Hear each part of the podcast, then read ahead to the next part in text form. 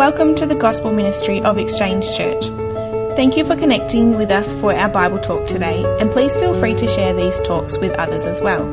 It's our desire to connect people to Jesus and grow people in Jesus. To find out more about us, please visit our website www.exchangechurch.org.au. Okay, we are now going to uh, move to the other part of our service where we come and open up God's Word to worship and praise Him through the preaching of His Word. We've been given a Bible that God has inspired by His Holy Spirit, which is uh, living and active.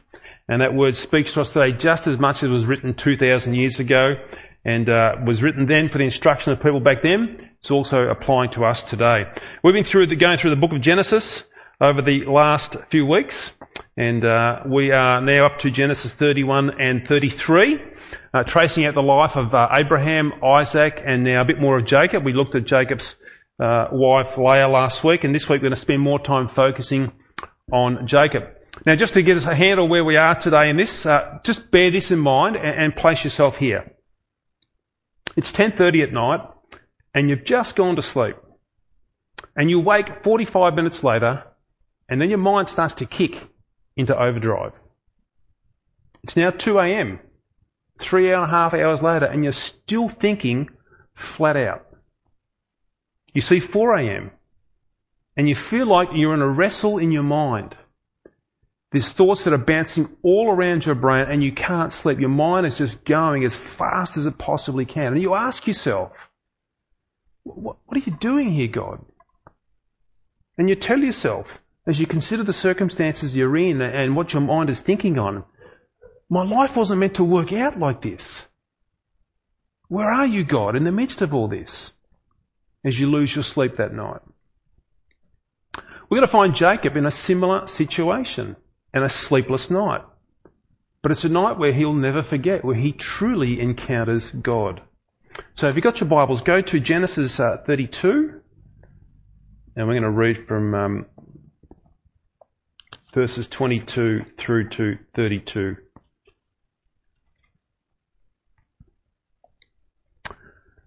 Starting in verse 22. The same night he arose and took his two wives, his two female servants, and his eleven children, and crossed the ford of the Jabbok. He took them and sent them across the stream and everything else that he had, and Jacob was left alone. And a man wrestled with him until the breaking of the day. When the man saw that he did not prevail against Jacob, he touched his hip socket, and Jacob's hip was put out of joint as he wrestled with him. Then he said, Let me go, for the day has broken. But Jacob said, I will not let you go unless you bless me. And he said to him, What is your name? And he said, Jacob. Then he said, Your name shall no longer be called Jacob, but Israel. For you have striven, striven with God and with men and have prevailed. Then Jacob asked him, Please tell me your name. But he said, Why is it that you ask my name? And there he blessed him. So Jacob called the name of that place Peniel, saying, For I have seen the fa- I've seen God face to face, and yet my life has been delivered. The sun rose upon him as he passed, Penuel limping because of his hip. Therefore, to this day, the people of Israel do not eat the sinew of the thigh that is on the hip socket, because he touched the socket of Jacob's hip on the sinew of the thigh. Let's pray. Father, we thank you today that we can come and with this uh, great privilege to open up your living word. I ask and pray now, Holy Spirit, you're the author of this word, inspiring men across all generations, across thousands of years to write a unified document, a unified story of God's glory. And I pray as we think about Jacob, as we think about this encounter where he wrestled with God, we ask and pray that you would open up our hearts in the wrestling that we go through as well. And that, Lord, through that today, you would cause us to see a deeper revelation as you work in our lives through extreme and often painful circumstances. Uh, Lord, we ask for your help now in Jesus' name. Amen. Okay, God's made a gracious promise to Abraham that from him would come a nation from whom the whole, whole world will be blessed. Now, Isaac is the promised son born to Abraham, and then Jacob is the promised one who is born to Isaac to keep carrying this promise through. And through Jacob, yes, the promise will continue according to God's purposes. God has a plan in place that'll see forgiveness and salvation offered to all those who would believe in Jesus Christ, the seed of Abraham, the coming Messiah. Jacob is the one that God has chosen, but he's on quite a journey now. Abraham, his uh, grandfather has died. Isaac's still alive at this point, but Jacob is the one that we're tracing out on this incredible journey that he has before him. Jacob's journey, though, has, uh, has him right at the center of everything in his life. Jacob's life's all about him. His name means to strive. Like he'll do anything to, the, to struggle to the top of Jacob's world. He'll do anything he can to climb that ladder so he's at the top of his world. Now Jacob doesn't realise this, but he's about to have the most important struggle of his life in Genesis chapter 32. He's got no idea what's coming, but it's going to be a transformational time in Jacob's life for the rest of his life. Uh, a big idea today as we think about that will be this. God patiently strives with us and against us through painful circumstances to ultimately reveal his glorious grace to us. Yes, you did hear it right. God strives with us and against us. Okay, let's pick up the story there again uh, of Jacob to this point of where we are in Genesis. Uh, Jacob has been wheeling and dealing his whole life with anybody just to get a better deal for Jacob. He's happy to take anybody on for a deal. Jacob has deceived his brother Esau twice to push himself ahead in life, twice to get his birthright and the birthright blessing. Jacob has also deceived his father Isaac as well to get a better deal for Jacob. Jacob also has been deceptive and cunning with his uncle Laban. Whilst looking after all the stock, uh, he's manipulated the breeding in such a way, if you had read this perhaps in uh, Genesis 31, he's manipulated all the breeding in such a way that he would get a better deal and all the sheep and the stock and the cattle would become his. And then behind the back of Uncle Laban, as he's gathered all this stock, uh, he's made a dash to leave and get away from Uncle Laban and get back to Canaan. Uh, while Laban was miles away shearing the sheep on another farm, Jacob gets the family together and the livestock together and he makes a run for it. Uh, he's always looking for a better deal. Jacob's whole life has been one of conniving and scheming, deceiving and sweet talking to get a better deal for Jacob. Now, now that's got him into all sorts of strife and, and tension. But that's really okay for Jacob.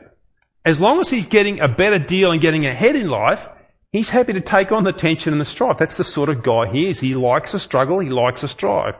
You might say in today's language he'd rather a fight than a feed, as long as he gets to win the fight. So, Leading up to Genesis 32, we now have Jacob officially farewelled by Laban. Laban has actually caught up with him as he's made this dash and he's actually said, okay, now let's do this properly. They've made a pact together. They're not going to harm each other. And he's officially been farewelled. And if we think about this for a moment, you think, why has Jacob gone back to Canaan? Well, actually received a word from God in Genesis 31.3. We haven't got that there for you, but if you went back to that, you'll see it in 31.3. God's told him to go back to the land of Canaan. Now, now we step into Genesis 32 as we think about that.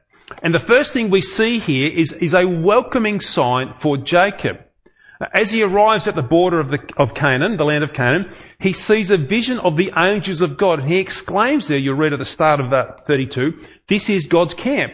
And if you think about what Jacob's been doing, when he was uh, fleeing for his life from Esau back 20 years earlier, he actually saw a similar vision of angels going up and down a ladder as he was leaving the land of Canaan. Now he's actually coming back to the land of Canaan and he's seeing uh, the angels of God here. This is very much a confirmation for Jacob here. He's back on track.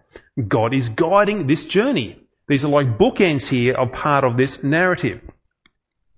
Also, let me say this about Jacob to help us understand what's going to take place here in Genesis 32. And it's this.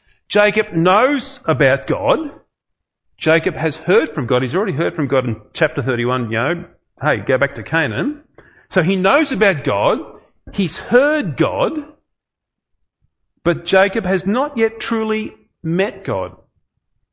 Knows about God. He's heard God, but he's not yet truly met God. So Jacob hasn't had this life-changing revelation of who God is. But now he's about to in Genesis 32. And this now sets us up for this pivotal passage here as we're going to deal with today in Genesis uh, 32. The wrestle. Jacob is about to meet God in a way that will change his life forever. And what we'll see here of God in working with uh, Jacob is perhaps a general pattern, the way he uses things to reveal himself to us to bring about deep transformation in our lives as well. See, Jacob's about to wrestle with God and wrestle in a physical way. I'm not sure we're going to be wrestling physically with God, but this is what Jacob did here. So I want us to pick up a few things that we see here um, as we go through this, this encounter here that Jacob has with God and what we can learn. First thing we want to see here is that Jacob has a crisis dawning upon him as we come into uh, Genesis 32. He's coming back to Canaan. Now let me t- ask you, who lives in Canaan? Brother Esau. How did he leave Esau 20 years earlier? It wasn't on good terms. Esau was breathing out threats of murder towards Jacob. He's coming, he's coming back to meet ripped off brother Esau. Jacob sends messages ahead to greet Esau as a word of maybe just test the waters a bit and see how things are going. The messengers hurry back from meeting Esau and they say, uh, he's got 400 men with him and he's heading straight for us. How do you think that made Jacob feel? Well, that puts him into a tailspin of fear. We pick it up in verse 7 and verse 8. It says there this, Then Jacob was greatly afraid and distressed. He divided the people who were with him and the flocks and the herds and camels into two camps, thinking, if Esau comes to the one camp and attacks it, then the camp that is left will escape. Jacob has got a crisis in his life. Everything that he's wheeled and dealed for in all of his life, he's thinking is, is at risk now of being destroyed and crushed. It's like Esau is coming with an army to settle the score with Jacob once and for all. 20 years has like done nothing over time to heal this hurt. That's what Jacob's thinking in his mind here. All he can think of is his wives, his children, and a vengeful Esau who's going to come and just take them out. Jacob is overwhelmed by fear and distress. Anxiety and pressure are pouring in upon him as he thinks his whole life is coming to this point of potential destruction. The point here is this. A crisis is very often God's way of getting transformation into our lives. A crisis is very often God's way of getting transformation into our life. I read this quote the other day from Tim Keller about this passage, and he, and he said this. This text, in a way that moves, that's more vivid than any other place I know in the Bible, tells us that, in general, God has to wrestle us into a transformed life rather than comfort us into a transformed life. Really important to think about that. God wrestles us into a transformed life other than comforts us into a transformed life, says Tim Keller. God sovereignly ordains hard times or crises in our lives to be used as His instruments to bring about revelation of Himself and to work deep transformation into our lives. It's really vitally important to see that behind every bit of pain, behind every bit of distress that comes into your life or my life, that it is God who's directing the right amount of suffering to come into our lives to achieve His good ends and purposes for us, to transform us, to grow us.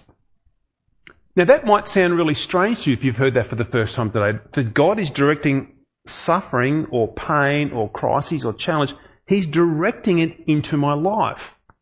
You may have thought, well, I thought God only brings good things into my life. You know, and it's the devil who stands behind all this drama and challenge and trial and pain, isn't it? God's doing the good thing and Satan's trying to bring the bad thing into our life. Now, no doubt, the devil does have his God directed hand in our pain and suffering and challenge. But he can only do what God allows him to do. But it's ultimately God, in his sovereignty, who directs pain and suffering and challenge in our lives to bring about his purposes to change us and to transform us. You see, when we're in the comfort of life, we're in cruise mode. Life's pretty good. I'm feeling pretty happy. The bills are paid. I've got a holiday coming and I've just ordered a new car. Life's a dream. Jacob was probably here maybe a month or so earlier in this. He's got wives, he's got, he's got a beautiful, gorgeous Rachel. We saw her that last week. And he's got kids, he's got all this stock come out of his ears, he's a rich man. Life's pretty good. And when you're like that, you feel like you're on top of the world and you can't see any need for change when you're cruising along like that. Why should I change? Everything's okay. I'm kicking goals and ticking all the boxes. That's how you feel. You don't see the need for change. But pain and crisis are a whole new context for us. It's when things aren't working properly, I begin to feel vulnerable. I start to look outside of myself. I begin to see that I can't do this. I haven't got all my bases covered. I feel exposed. I feel weak. And we begin to see who we really are. Not much at all, in, in actual fact. Pain's a great thing, but to begin to do that in our lives. C.S. Lewis has this other great quote here about pain as well, and he says this. Pain insists upon being attended to. God whispers to us in our pleasures, speaks in our consciences, but shouts in our pains. It is his megaphone to rouse a deaf world, says C.S. Lewis. You see, God directs every pain and suffering we go through to achieve his purposes. Even in this crisis here that Jacob is now coming into, we see that beginning to happen in his life. Things are changing in Jacob even right here and now. We won't show it today, but if you go back and read verses 9 to 12, you'll see this really heartfelt prayer here in Genesis 32 that's beginning to reflect a changed man in Jacob. Instead of this proud, cocky, scheming, striving, struggling Jacob, actually beginning to see a broken and humble man. He's beginning to see that he's not the man he thought he was. And he can't do every deal to get his way in life. So what does Jacob do that night? He sends his family across the Jordan River into Canaan. And he himself stays back on the other side of the river, all alone there. And then with this crisis now dawning upon him, begins this sleepless night for Jacob. But this will be a sleepless night he will never forget for the rest of his life. Here he is, on the other side of the Jordan River, all alone, to reflect, contemplate about his life. Just musing through all the things that he's been perhaps gathering and scheming over the years reflecting on this in the darkness of the night. And then something startles him. From the middle of the darkness, a hand grabs his shoulder and begins to wrestle him. And I mean physically wrestle him. A wrestling match has started. It's pitch black. Jacob can't see who this person is. It's an unpers- unknown person at this stage. And we're told there that this wrestle goes to the breaking of day. Maybe six, seven, eight, nine hours. Who knows? That's a long wrestling match. But he's now in this crisis, and this crisis now has him wrestling. Here's the second thing I want us to see here as we, as we look at this passage here in Genesis 32, and it's this. Jacob wrestles alone. Jacob wrestles alone. What does that mean? It means this. It means the challenges and the crises we go through in life We'll go through them alone. It means we'll engage in this wrestling by ourselves. Just me or just you. Now don't get me wrong here and say, does that mean community isn't helpful for me anymore? I, I don't need community? No, not at all. Exchange Church is all about building community to find strength and encouragement, and we will never discourage that. I would love to see this room where we are today with a hundred people in it. I would love to have community gathering here right now. We're always about walking into community together. But the battles we face in life will be alone. Other people aren't wrestling on my behalf. They may be praying on my behalf, but they're not fighting on my behalf. Think about this. What happens when you walk into the exam room uh, to sit your final VCE tests? Does your private tutor go in there with you? Does your teacher go in there with you? Do your parents go in there with you to sort of sit alongside you and help you with the answers as you sit that test? No. They all may, they may all help us and support us along the journey, but they don't go into that exam room to sit that final test with us. We do that alone. And so it is with the battles that we face in life.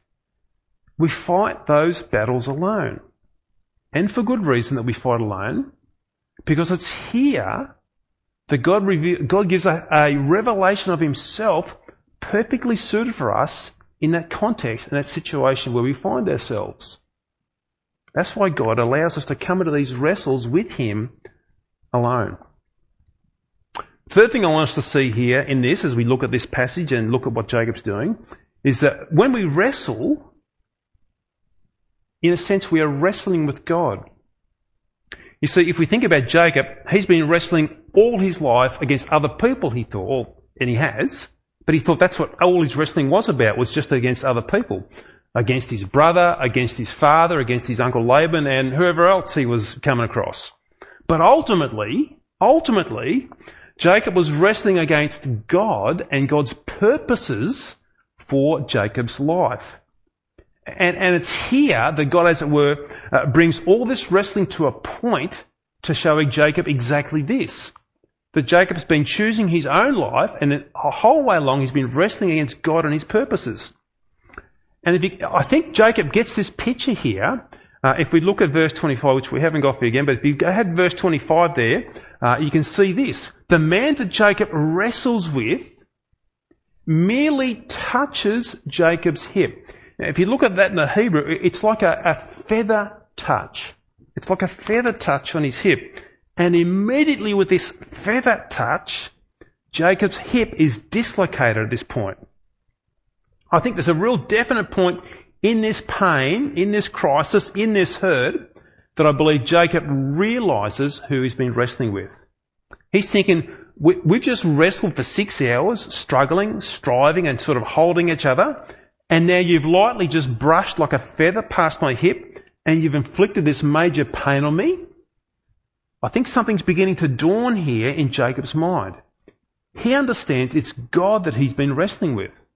And if it was God that he's been wrestling with, he also understood that he could have crushed Jacob at any instant. God could have quite simply lifted his finger and smacked Jacob right off the planet and launched him into orbit. But God didn't do that. God was doing what he needed to do at this time. But Jacob comes to this realize here in verse 30. It was God. I've seen him face to face. I've been wrestling against God. And, and during this touch of his hip, he's had this spiritual awakening to who God is. And I believe it's after that point that Jacob has realized all his struggles in life were indirectly opposed to what God and his purposes had for Jacob's life. Wrestling with God. Now the last thing to think of here as we think about this passage is that Jacob prevailed against God. As we think about that, does that mean Jacob was too powerful for God? Well, I just said God could have lifted his finger and just smacked Jacob right off the planet if he wanted to. So no, Jacob didn't overpower God in that sense. Prevailed here means this that God only exerted the strength he needed to in this wrestle until Jacob had learned what he had to learn at this particular experience. He prevailed with God in that way. Prevail also means this. Jacob didn't give up in the wrestle. He didn't throw in the towel. He didn't just walk up and say, it's all too hard. No, I'm over it. He didn't give up. He hung on for dear life. Actually, Jacob wasn't going to let go no matter what. That's what prevail means there as we see this prevailing. And he did receive a blessing. The blessing being truly meeting God as he prevailed through that wrestle. Now, as we think about Genesis 32 today and we think about what's happening there, how should that look in our lives? Should I, as I said before, should we be looking for some sort of physical wrestling match? Should I, should I wake up tonight at three o'clock in the morning and stand outside and wait for God to come and wrestle me? No. I wouldn't think we'd be looking for that at all. Our wrestling will look very different. If you're not a follower of Jesus, you need to understand you've been wrestling with God all of your life. You haven't submitted to God as the Lord of the universe or your creator or your life giver. Life has been all about you. You're no different to Jacob. And life's all about getting the best deal you can get out of this life. But having said that, there'll be something that maybe just nags away on the inside of you. Something that just sort of keeps chipping away on the inside of you. You believe there's some sort of larger power out there. And you may feel a twinge of when you do something wrong, of something moral says inside of you, no, I've done the wrong thing, I shouldn't have lied, I shouldn't have stolen. You may feel this twinge of there's something wrong. I do know the sense of right and wrong. Particularly when you sin against God and other people. And something whispers inside of you. I want to explore more of this God or this higher power. But then you resist it. And you push it away. There's like a wrestling going on within you, and you're wrestling with God's Spirit. There's something that says there is something out there, but then you wrestle and you push that away. Maybe right now, as you're listening to this, as you're hearing these words come to you today, you can sense that wrestling inside of you again. I think there is something outside, out there, but you, you want to push that away. You're still in that wrestling match. Jesus says, Come to me. Jesus has come to me and lay down your life at the foot of the cross, and you'll discover who I am the way and the truth and the life. Come and be saved by a beautiful Saviour. Give that wrestle up. If you're a believer, the wrestling still continues for us, but in a different way. Circumstances of life where uncertainty and pain will begin to appear, and they'll cause us to begin to doubt God, despair of God perhaps even. Maybe God has brought some sort of sickness or difficult circumstances into your life. And you've been cruising along doing okay, thinking, hey, this is all good, but then the doctor gives you some news that you don't really want to hear. You go and get all sorts of prayer for that sickness, whatever it might be, that God would take it away. But God doesn't take it away. And you've still got it. Now the doubt and the despair begins to set in. And now what happens is that there's a wrestling in your mind. I thought, God, that you would do this and you would make me well. God, I thought step one, step two, step three, and everything would just fall into place. But it hasn't fallen into place. I thought this about you, God. I thought that about you, God. There's like a wrestle goes on in our mind. What do we believe about God? Here's what God is doing in the midst of that wrestle when that's happening. Could be in the early hours of the morning when you're thinking about life and why things aren't going the way you thought they would go. What's God doing? He's transforming us. He's using His perfect wisdom to bring what needs to be brought into our lives to prepare us for eternity. He may be stripping away things. Not saying He's always doing that, but He may be doing. He may be stripping uh, away things that we're putting too much confidence into or too much affection towards, thinking my life needs to be built on that. Maybe He's pulling it away from us so that our faith and trust will go back onto Him. It's one thing He could be doing. Secondly, I think God does this in this wrestling with us as well. That He will use that wrestling for us to be able to help somebody else down the track who's going through a similar wrestling, a similar challenge or a similar experience. It's amazing how God uses that in our lives to go and actually strengthen and encourage somebody else in their wrestling over the same thing. There's never a wasted experience at all in God's economy, in God's ways in working with us. You see, God is wrestling with us and God is wrestling against us to reveal himself to us, to transform us in his grace. Let me just close here with this uh, this hymn that I saw the other day as I was reading through and preparing for um, this talk. It goes like this, and we'll bring it up on the screen for you as well. I ask the Lord that I might grow in faith and love and every grace, might more of His salvation know and seek more earnestly His face. Yea, more, with His own hand He seemed intent to aggravate my woe, crossed all the fair designs I schemed, blasted my joys and laid me low. Lord, why is this? I trembling cried. Wilt thou pursue me to death? Tis in this way, the Lord replied, I answer prayer for grace and faith. These inward trials I employ from self and pride to set thee free, to break thy schemes of worldly joy, that thou mayst seek thy all in me. So true, so powerful and so wonderful. Here's the best counsel I can give you in the wrestle that maybe you're going through with the Lord right now. Hang on. Don't let go. Don't throw in the towel. Hang on. Hold on. Cling tight to God no matter how difficult that wrestle may be. And I would say this, Lord, grant us today to wrestle hard after you and to never let go. That we might see you and know you truly as our all. Let's pray. Father, we come before you this morning to thank you again for the glorious truth we see in Genesis. Father, we thank you uh, that you are perfect. You know exactly what is needed and required in our life. And today, Lord, again, as we see this uh, truly significant occasion working in Jacob's life, this wrestling with you, this transforming uh, of Jacob through this wrestling match with you, Lord. And Lord, you're no different today. You are still working with us in similar ways, transforming us by wrestling with us through challenging circumstances and situations. Uh, Lord, today I pray, please, give us the grace as we go through this wrestling to see what you're doing and to be changed and transformed by that, Lord. You're not wrestling us from a negative perspective to crush us, but you're wrestling with us, Lord, to change us and transform us.